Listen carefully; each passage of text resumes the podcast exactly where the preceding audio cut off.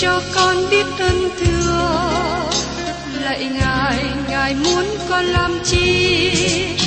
Lời ngài là sức sống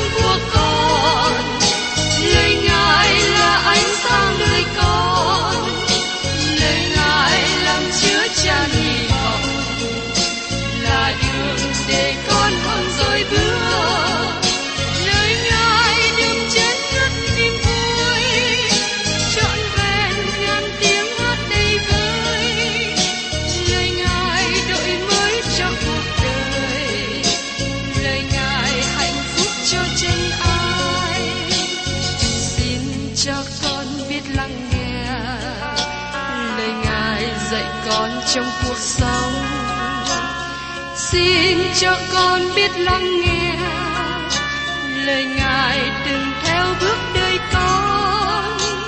Xin cho con biết sẵn sàng chờ đợi và vẫn nghe theo chúa. Xin cho con biết sẵn sàng thực hành lời chúa đã truyền ban. Hân hoan chào mừng quý vị đến nghe chương trình Tìm hiểu Thánh Kinh. Đây là một chương trình học kinh thánh liên tục và hệ thống trong thời gian 5 năm. Chúng ta sẽ lần lượt khảo sát từ sáng thế ký cho đến khải huyền. Mục sư tiến sĩ McGee là người được Chúa dùng để sáng lập và thực hiện chương trình này. Ông tin rằng lời của Đức Chúa Trời có khả năng đáp ứng mọi nhu cầu cho tất cả mọi người trên thế giới, không phân biệt chủng tộc, văn hóa, trình độ tuổi tác hay phái tính. Ước mong quý vị theo dõi liên tục và giới thiệu cho thân nhân bạn hữu cùng đón nghe. Kính chào quý vị và các bạn. Trong sách châm ngôn, chúng ta cùng nhau tìm hiểu và học hỏi một đề tài lớn, đó là sự khôn ngoan. Hôm nay chúng ta đến sách châm ngôn đoạn 15, nói đến hai hình ảnh đối nghịch với nhau giữa thiện và ác, đồng thời nhấn mạnh về vai trò của cái lưỡi và tấm lòng. Trước nhất, xin chúng ta cùng để ý đến cái lưỡi. Mời các bạn cùng xem ở trong châm ngôn đoạn 15 câu 1. Lời đáp âm dịu làm nguôi cơn giận, còn lời sản sốt trêu thạnh nộ thêm. Tôi tin rằng các bạn nghĩ đến câu châm ngôn này và áp dụng cho Abijain và Naban. Chúng ta thấy có một vài câu châm ngôn khác áp dụng cho họ. Abijain là một người vợ đáng yêu và đẹp đẽ, trong khi chồng bà là Naban, một người ngu dại nhưng rất giàu có. Có sách viết về câu chuyện người đẹp và thú quan. Các bạn có nhớ câu chuyện của Abijain và Naban được ký thuật trong Samen đoạn 25? Bà Abijain nghe Naban có những lời xúc phạm đến David, người có lòng tốt đã giúp đỡ và gìn giữ gia súc tài sản của bà. Bà dỗ dàng bảo tôi tớ đem nhiều thực phẩm đến cho David và bà dỗ dã đến gặp trực tiếp David và quỳ mọp trước mặt ông. Bà xin lỗi về những lời không đẹp của chồng bà. Bà nhận biết David sẽ trở thành vua trong tương lai. Bà nói về đời sống tốt lành của David được Đức Chúa Trời ban cho. Bà dùng lời nói êm dịu để làm nguôi cơn giận của David. Trong khi đó, lời sản sốt của Naban làm cho cơn thạnh nộ gia thêm. Các bạn chú ý thấy rằng, có nhiều hình ảnh giải bài thêm về châm ngôn này khi các bạn đọc xuyên qua Kinh Thánh. Chúa Giêsu đã dùng lời lẽ rất mạnh mẽ trong Kinh Thánh để nói về sự rủa xả với người Pharisee như được ký thực trong Matthew đoạn 23. Nhưng chúng ta cũng nghe những lời đầy nhân từ của Chúa Giêsu với những người cần đến ân điển của Ngài. Ngài nói chuyện với người nữ phạm tội tà dâm. Ta cũng không định tội ngươi. Hãy đi, đừng phạm tội nữa. Trong sách Giăng, đoạn 8 câu 11. Chúng ta tìm thấy nhiều thí dụ khác nhau như thế trong lời của Đức Chúa Trời.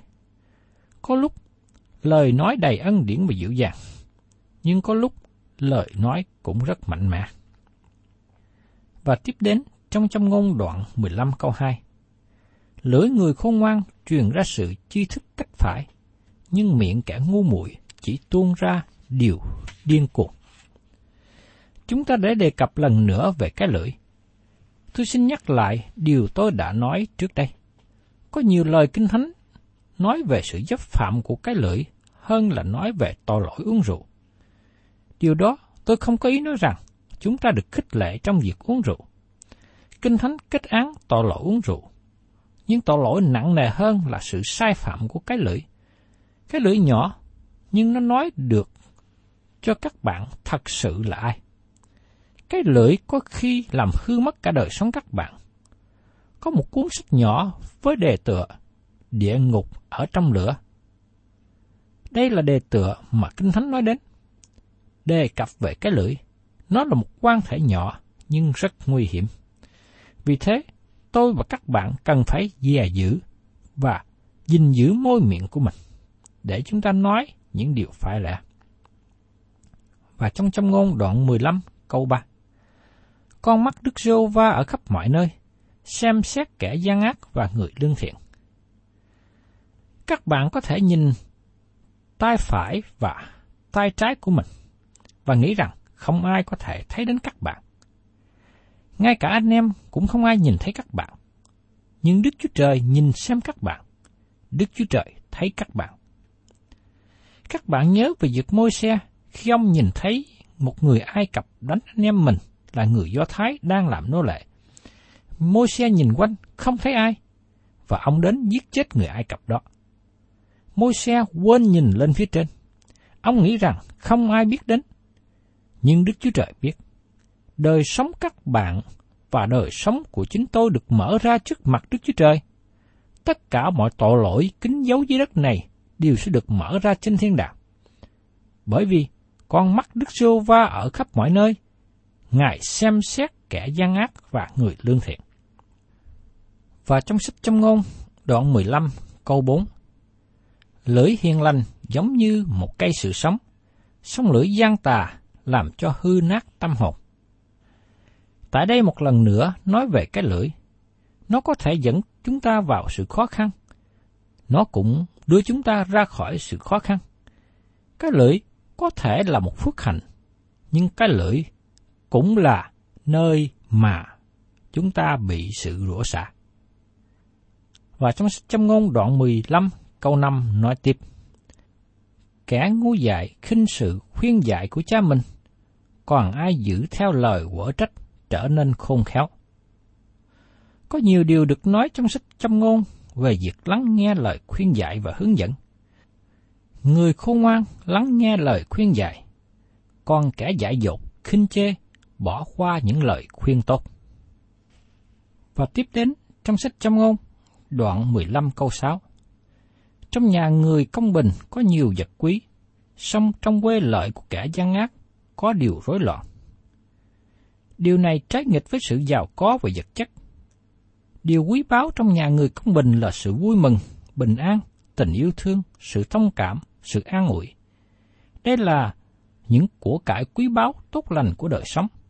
Khác với quê lợi của những người ác là sự rối loạn, những sự cãi vã, tranh giành lẫn nhau.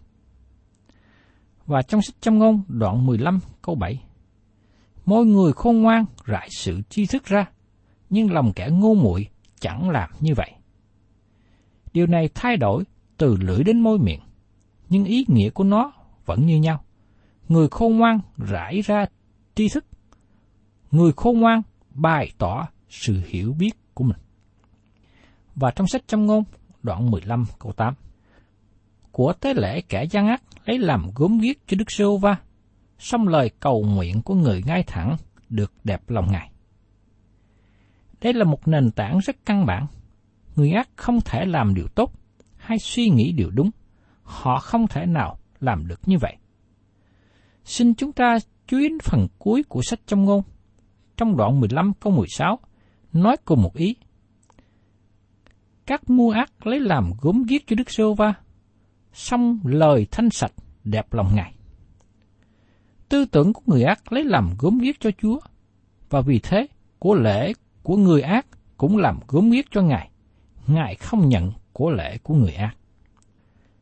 Lý do mà họ bị kể là gốm ghiếc vì việc làm của họ là sai, từ bên trong lẫn bên ngoài. Các điều họ làm là sai lầm. Vấn đề khó khăn là người ấy không đến để học sự khiêm nhường và nhận biết tình trạng hư mất của mình để đến với Chúa Cứu Thế, tiếp nhận lấy sự cứu rỗi. Của tế lễ kẻ gian ác lấy làm cúng giết cho Đức Sưu Va.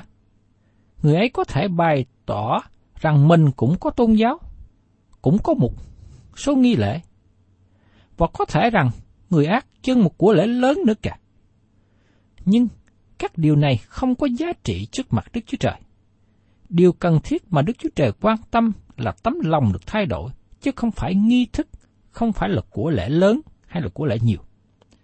Đức Chúa Trời trang bị tấm lòng bên trong trước khi nó được thể hiện ra bên ngoài. Đức Chúa Trời không chú ý nhiều về bề ngoài của con người, cho đến khi người đó thật sự được đổi mới từ bên trong. Và trong sách châm ngôn, đoạn 15 câu 9. Đường lối kẻ ác lấy làm gốm ghiếc cho Đức Sô Va, nhưng Ngài thương mến người nào theo sự công bình. Chúng ta đã thấy Đức Chúa Trời nghĩ gì về của lễ dân của người ác, tư tưởng của người ác. Giờ đây chúng ta thấy đường lối của người ác cũng gốm kiết trước mặt Đức Chúa Trời. Nhưng Chúa thương mến người nào đi theo đường công bình. Xin các bạn nhớ rằng, nhờ đấng Christ mà làm chúng ta trở nên công bình. Như lời Chúa được chép trong sách Corinto thứ nhất đoạn 1 câu 30. Và ấy là nhờ Ngài mà anh em ở trong Đức Chúa Giêsu Christ là đấng mà Đức Chúa Trời đã làm nên sự khôn ngoan, sự công bình, sự nên thánh và sự cứu chuộc cho chúng ta. Và kế tiếp, trong trong ngôn đoạn 15 câu 10, sự hình phạt nặng nề dành cho kẻ bỏ chánh lộ và kẻ ghét lời quở trách sẽ chết mất. Có nhiều người ghét người khác nói họ sai. Những người này không bao giờ nhận bất cứ lời khuyên lơn nào. Và xin các bạn lưu ý đến kết quả của những người như vậy. Họ đã nhận một kết quả không tốt, họ nhận một kết quả thất bại ê chề. Và trong phần kế tiếp của trong ngôn đoạn 15 này, chúng ta để ý đến tấm lòng. Trong trong ngôn đoạn 15, câu 11, âm phủ và chốn trầm luân còn ở trước mặt Đức rêu Va Thai, phương chi lòng của con cái loại người. Thư tín Hebrew nói cho chúng ta, chẳng có một vật nào được giấu kín trước mặt Chúa, nhưng thải điều trần trụi và lộ ra trước mắt đấng mà chúng ta phải trưa lại. Trong Hebrew đoạn 4 câu 13 Đức Chúa Trời hiểu biết hết mọi tư tưởng trong lòng. Âm phủ là một thế giới mà không ai có thể thấy được. Nhiều người cũng không tin là nó có hiện hữu hay không nhưng âm phủ được mở ra trước mặt Đức Chúa Trời. Chỉ có Đức Chúa Trời mới làm cho thế giới không thấy được trở nên thực hữu với con cái Đức Chúa Trời.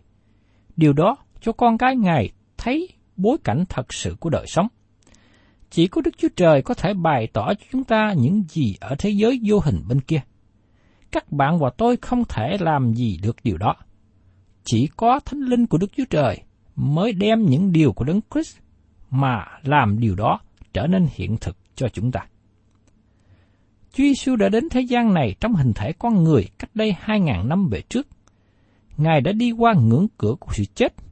Ngài sống lại vào ngày thứ ba. Chúa Giêsu hiện ra nhiều lần trong 40 ngày.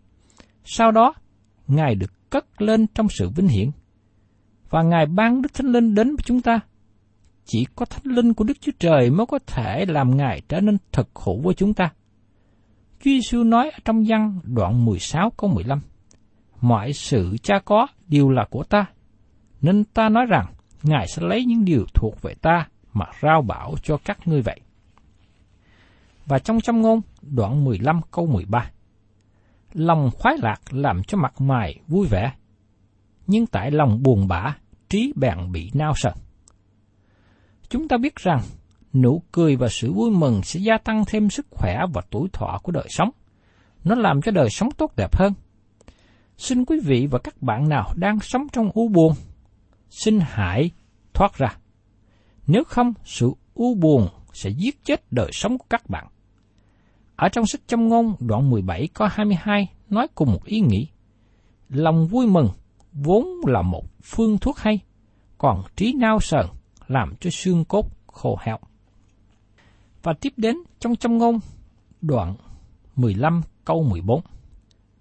Lòng người thông sáng tìm kiếm sự tri thức, còn lỗ miệng kẻ ngu muội nuôi lấy mình bằng sự điên cuồng.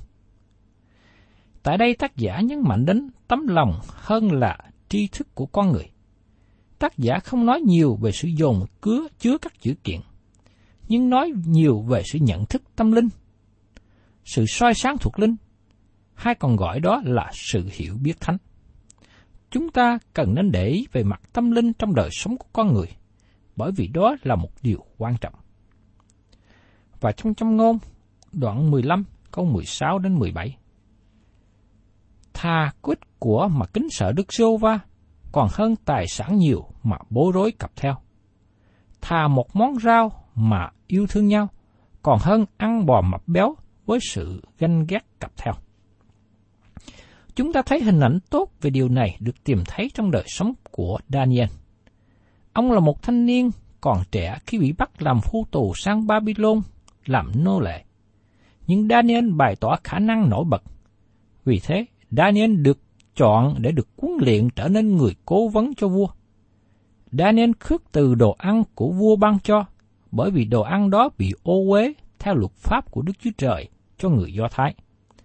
Thay vào đó, Daniel xin ăn rau và ngũ cốc, không chịu ăn thịt. Daniel làm điều này bởi vì ông kính sợ Đức Chúa Trời, ông muốn phụng sự Ngài. Vì thế Đức Chúa Trời đưa Daniel lên chức vụ cao trọng. Daniel được làm thủ tướng của Nebuchadnezzar, một vị vua lớn nhất trong thời bấy giờ.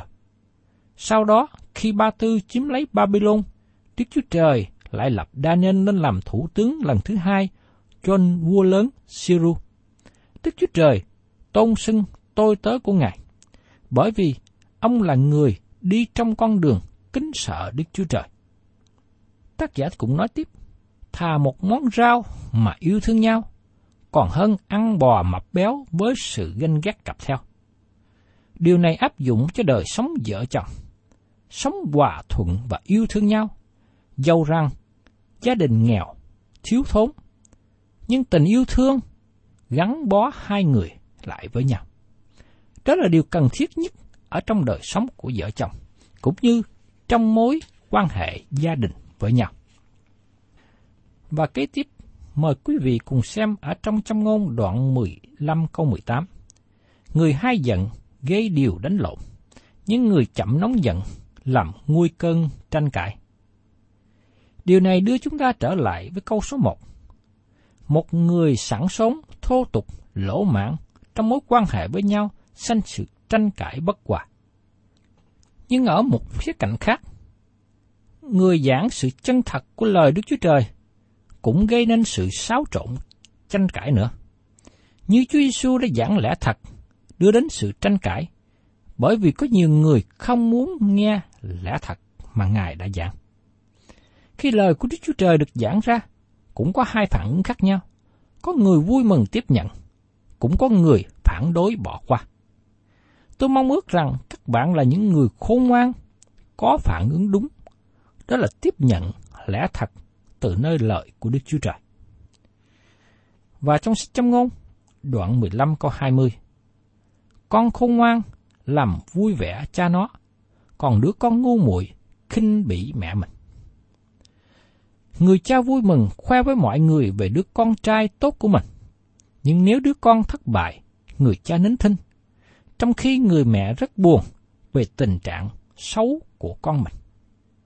Cho nên, tôi và các bạn ngày hôm nay, nếu là những người làm con còn ở dưới sự chăm sóc, cai quản, hướng dẫn của cha mẹ, xin chúng ta hãy làm vui lòng cha mẹ mình. Vì đó là một nỗi vui mừng mà cha mẹ mong thấy nơi đứa con. Và trong châm ngôn, đoạn 15, câu 21. Cả thiếu trí hiểu lấy sự điên dại làm vui, song người khôn sáng sửa đường mình ngay thẳng rồi đi. Rất tiếc có nhiều người vui trong con đường lầm lạc, vui trong tội lỗi. Họ vui khi lường gạt người khác, họ vui khi làm việc phạm pháp mà chánh quyền không bắt được. Xin các bạn nhớ rằng, đi trong con đường ngay thẳng mới có sự bình an, và người khôn ngoan chọn đi trong con đường tốt. Và trong sách trong ngôn đoạn 15 câu 23 Miệng hai đáp giỏi khiến người vui vẻ, và lời nói phải thì lấy làm tốt biết bao.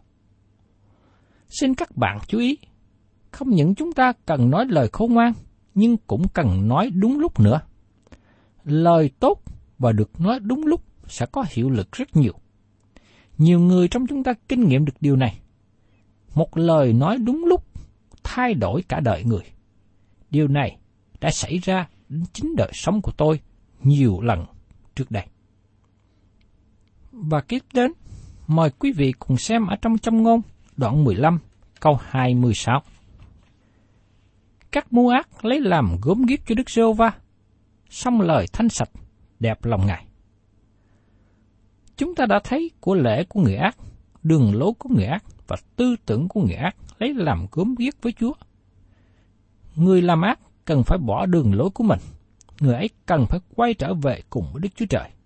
Vì nếu không, một ngày nào đó, người ác sẽ gặp lấy hậu quả hay gặp lấy sự trừng phạt của Đức Chúa Trời. Và trong sách trong ngôn, đoạn 15 câu 27, Người tham lợi làm rối loạn nhà mình, còn ai ghét của hối lộ sẽ được sống. Của cải kiếm được bằng phương tiện bất nghĩa không đem đến hạnh phúc cho đời sống. Và trong sách trong ngôn đoạn 15, câu 28 đến 29. Lòng người công bình suy nghĩ lời phải đáp, nhưng miệng kẻ ác buông ra điều dữ. Đức rô va xa cách kẻ ác, nhưng Ngài nghe lời cầu nguyện của người công bình. Sứ đồ Führer cũng viết và nói một lời tương tự ở trong sách Führer thứ nhất, đoạn 3 câu 12. Vì mắt Chúa đói xem người công bình, tai Ngài lắng nghe lời cầu nguyện người, nhưng mặt Chúa sắp lại nghịch với kẻ làm ác. Tôi mong là quý vị và các bạn đi trong đường công bình, vì đó là đường lối tốt được Đức Chúa Trời ban phước. Và tiếp đến trong châm ngôn đoạn 15 câu 30. Sự sáng con mắt khiến lòng vui vẻ, là một tinh lành làm cho xương cốt được béo tốt. Chúng ta vui mừng khi có đôi mắt của cơ thể sáng. Nhưng tôi muốn các bạn đến với Chúa Giêsu để được sự sáng tâm linh nữa. Như lời của Chúa được chép ở trong sách Giăng đoạn 8 câu 12. Đức Chúa Giêsu lại cất tiếng phán cùng chúng rằng: Ta là sự sáng của thế gian, người nào theo ta chẳng đi trong nơi tối tăm, nhưng có ánh sáng của sự sống. Đây là một sự sáng tâm linh, một sự sáng tốt lành.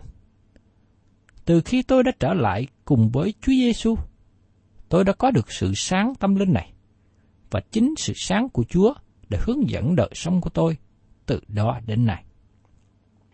Và tiếp đến, chúng ta cùng xem ở trong sách Châm ngôn, đoạn 15, câu 31 đến 33. Kẻ nào nghe lời quở trách của sự sống sẽ được ở giữa người khôn ngoan. Ai từ chối sự khuyên dạy khinh bỉ linh hồn mình, nhưng ai nghe lời của trách được sự thông sáng. Sự kính sợ Đức giê va dỗ điều khôn ngoan và sự khiêm nhường đi trước sự tôn trọng. Thưa các bạn, bài học quan trọng mà con người cần phải học đó là đến với lời của Đức Chúa Trời bằng sự khiêm nhường, bởi vì Đức Chúa Trời chống cự kẻ kiêu ngạo, nhưng ban ơn cho kẻ khiêm nhường. Quý vị và các bạn thân mến, trong trăm ngôn đoạn 15 mà chúng ta tìm hiểu qua, đã nhắc nhở chúng ta phải cẩn thận gìn giữ cái lưỡi của mình. Và đồng thời, chúng ta cần phải trao dồi tấm lòng. Vì nguồn sự sống do nơi tấm lòng chúng ta mà ra. Cầu xin Chúa là Đức Chúa Trời, nâng đỡ và gìn giữ chúng ta, để chúng ta có được môi lưỡi tốt lành, ngợi khen Đức Chúa Trời, và có tấm lòng thờ kính Chúa luôn luôn. Thân chào tạm biệt quý thính giả và xin hẹn tái ngộ cùng quý vị trong chương trình Tìm hiểu Thánh Kinh kỳ sau.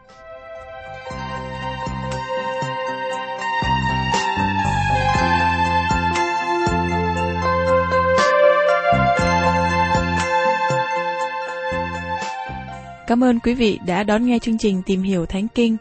Nếu quý vị muốn có loạt bài này, xin liên lạc với chúng tôi theo địa chỉ sẽ được đọc vào cuối chương trình. Kính chào quý thính giả.